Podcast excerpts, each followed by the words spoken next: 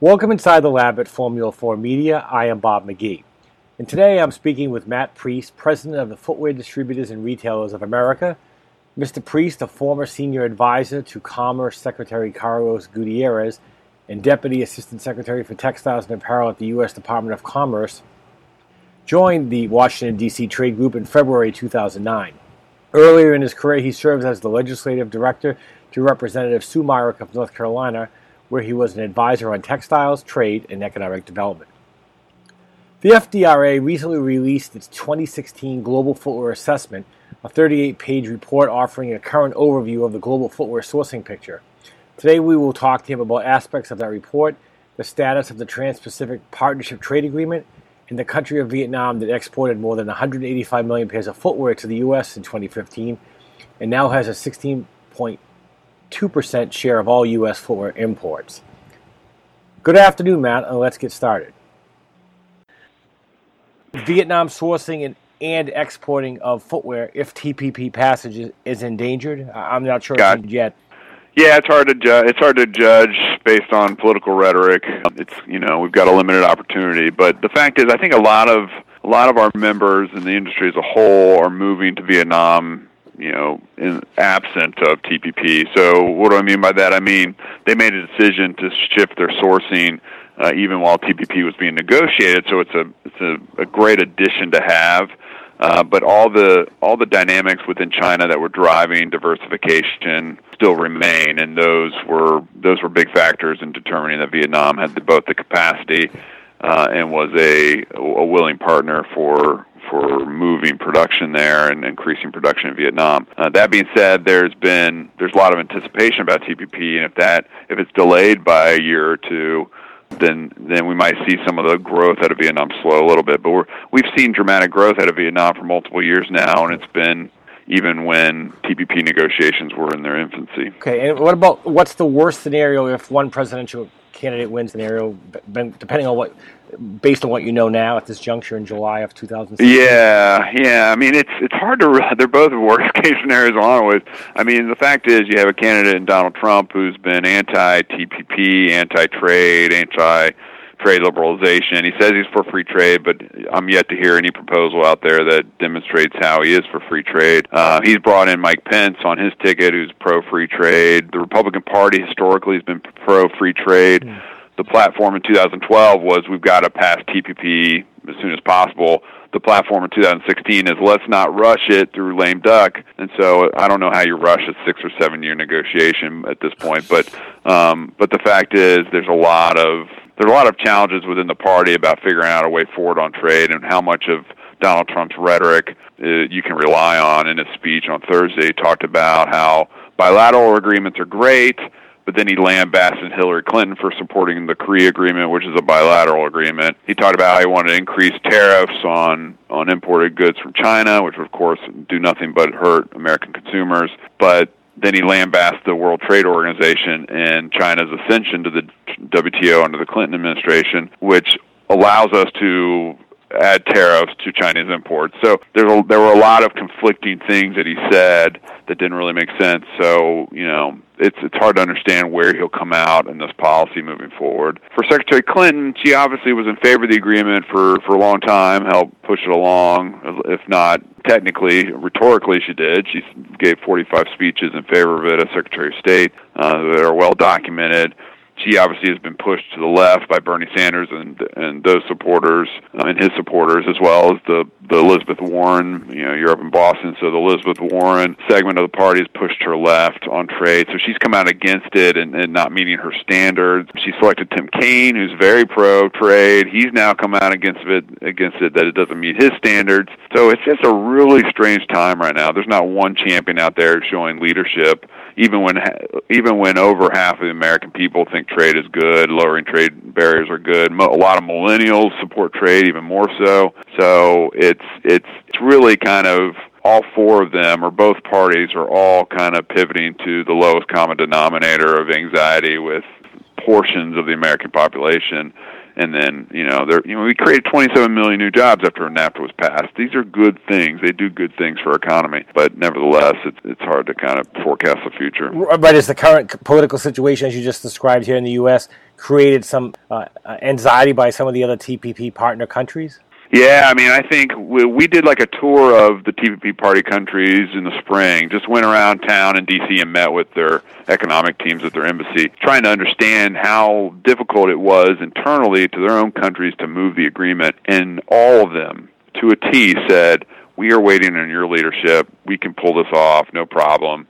We are you know we we need you and the agreement by law cannot go into effect unless we pass it it has to have 85% of GDP amongst the, the 12 nations, that that has to include the United States and Japan and then any, any other four countries. So if we don't move it, it's just going to languish out there for a while. And, you know, we had 218 votes in favor of Trade Promotion Authority a year ago, which was kind of a proxy vote for TPP. 20 of those yes votes are retiring. So we lose 20 votes in the new Congress next year right away. So it's hard to figure out the math as to how we pull this off in a new Congress. But, you know, there's a lot, a lot, long way to go this year, and we're we're going to continue to push. We have a lobby day in September to really push it. So in the best case scenario, when would when would its earliest passage be? I think the best case scenario is that we pull it off. So maybe Secretary Clinton wins.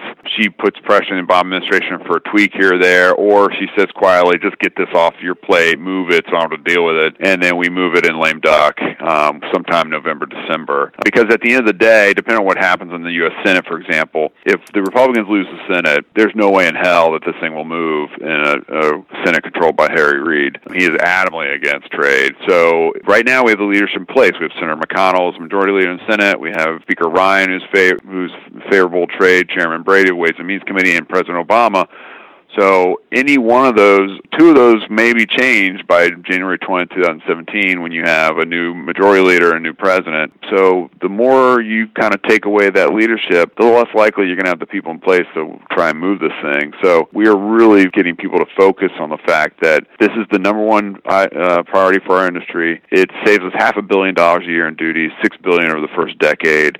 The the government has highlighted the footwear industry as the really the leading benefactor of the of of of the trade agreement and how it'll benefit our industry. So that's why we think best case scenario is lame duck, and that's why we're pushing for it. Because beyond lame duck, all bets are off. We really have no okay. there's no hope at that point for for at least a long time. Let's turn back to Vietnam for a second. I know in your 38 page report on the 2016 Global Footwear Sourcing Assessment, you talked about some other Vietnam issues: pollution, new inspections, factory suspensions, worker protests. How do yeah. all of these issues potentially impact the country's ability to further grow its footwear sourcing base and exports to North America and the EU? I mean, I think any time that you have, you know, we saw last in 2014, in fact, it's been quite some time now, year and a half, where we saw the protests, uh, the nationalistic protests in Vietnam over all the South China Sea disputes and uh, how the Vietnamese government kind of allowed the workers to go out and protest, and then and some turned violent, and some fo- footwear factories were were destroyed. And so I don't think you might not see that kind of a fervent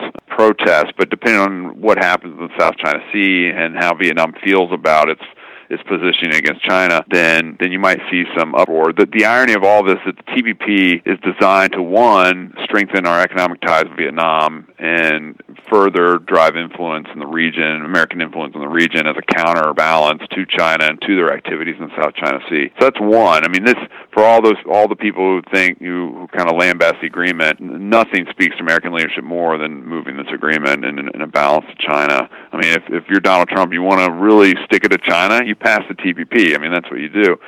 Secondly, I think that the agreement codifies or puts into law a lot of requirements on the Vietnamese government to enhance labor rights and worker rights. And so now we have a law that's going to dictate you don't get duty free access to the United States unless you unless you pass these these reforms and they're willing to do it. And it's kind of like there's no stronger tool than this agreement to really drive some of those reforms. So again, the agreement is not just about lowering duties uh, and increasing exports out of Vietnam. It's also about codifying and, and strengthening the relationship with the United States and ensuring that that the Vietnamese government is reforming in a way that's positive to workers there. And this is just like this really is a uh, it's a it's a stone it's a it's a two birds one stone kind of thing this agreement. And I think that that people get lost and you know they they make these declarations about trade that aren't even true, and then they'll take a look at the agreement, and it's a really strong agreement in all respects. Uh, the issues I mentioned that are going on in Vietnam with the pollution and such, will the, and the factory closures and re-inspections, will those drive unit prices of footwear up in Vietnam next year, or they automatically go up? Um, I think there'll be some increase in pricing. I think anytime you once the TPP goes into effect, you might see some some increase in pricing as well because there'll be a run on capacity. So I think there's a lot of different factors, but you know we as we as we've kind of highlighted in the report and in broader conversations is, is the fact that there's there's a skilled workforce. There is capacity. There is there is logistically there's a lot to, to be had there. If you're in the athletic space, there's fully integrated supply chain, and uh, and there's a desire by the government to attract foreign direct investment. And I think all those things coupled together it shows that there's a bright future, even though limited in capacity and limited in workforce. And there's still a lot to be had and be gained by by increasing exports of footwear out of Vietnam, and then you throw TPP on top of that, and it's just kind of a bonus to what's happening there. My final question, Matt, was just you know I just want to know in your report you mentioned Cambodia, you mentioned Ethiopia. Uh, I was wondering if you could talk, talk to the issue of our uh, our athletic and other footwear vendors and brands pursuing other countries right now that, use, that your organization sees to pick up some sourcing business in case you know oh, take take further away from China or maybe pick up some Vietnam's business if Vietnam has issues. Are they exploring? I mean, I assume they are always exploring other possibilities for sourcing. Uh, yeah, yeah, I've learned that. I've learned that pretty early on this job that the, if you're not looking, then you're you're not you know you're not having you don't have an effective source. Even if you've hung out in China 100% of your sourcing interesting people are always looking around. They're always exploring better options and looking for what opportunities are out there. On the athletic side, it really is a three-country game. It's China, Vietnam, and Indonesia. And in, in fact, it might be Vietnam, Indonesia, and China in that order. Indonesia's seeing some strong growth when it comes to athletic production. Uh, they were on the decline in the uh, Asian financial crisis in the late 90s, and then they really didn't have a pro pro business government and, and political stability until the last few years. And so we've seen growth out of Indonesia. The interesting part about Indonesia. It's like China. There's no duty benefit. They've voiced an, an interest in joining TPP, but that's years away. So for for the growth that we're seeing there, it's, it's been a pretty a pretty strong growth based on just based on their capacity and their know and their know-how and their labor availability of labor. You know, beyond that, I mean, Cambodia's seen some growth just because it's it's connected to Vietnam and there's the opportunity there. Again, there's no duty benefit for Cambodia. Um, Ethiopia has duty benefit through the African Growth and Opportunity Act. We're actually going to lead a trade mission there in the fall to kind of see what's happening there. But it's but all these countries, absent of China, Vietnam, and Indonesia, were they're all very. I mean, we imported 2.4 billion pairs last year, so these are all very small numbers relative to our overall import profile. And uh, it's interesting. It's it's interesting to talk about. And in fact, one order for Ethiopia could set the industry for a year. I mean, it's uh, it doesn't take much for the it doesn't take that much of shedding of market share away from China for a country like Ethiopia to see some really dramatic benefits, even though it's a small percentage. Uh, so it's interesting to talk about, and it's exciting for their industry. But from the broader context, um, it's really a, a one, two, one to two country horse race for for business, and even in, even there, the disparity between China and Vietnam is very dramatic. So so that you know, people are always looking, they're always kicking the tires, they're always checking out what's going on in our hemisphere. They always have you know one line here, two lines there. They they drop in Mexico or Ethiopia or the Dominican Republic, but it's it's going to be a China Vietnam game for quite. I was going to ask just, just to that point. Will we ever see a year where there'll be no there'll be no more China footwear sourcing? I mean, is that, is that totally out of the possibility? No, oh, I mean, I mean, some, maybe, but not not in our lifetimes. Well, thanks for your insights today, Matt. You've been listening to Inside the Lab at Formula 4 Media. This is Bob McGee.